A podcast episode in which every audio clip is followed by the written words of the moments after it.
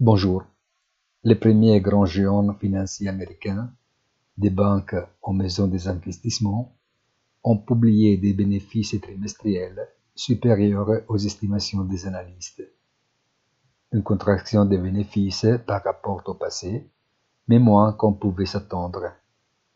Un chiffre positif, bien que dans les phases de hausse des taux, comme l'essence, la vitesse à laquelle les coûts plus élevés sont répercutés sur les utilisateurs finaux est supérieure à l'impact subi par les augmentations de la matière première. Au fil du temps, nous verrons comment le nouveau scénario se traduira par la rentabilité des entreprises. Wall Street devrait donc poursuivre à la hausse jusqu'à deux semaines avant la prochaine réunion des banques centrales qui décideront de l'évolution de la politique monétaire.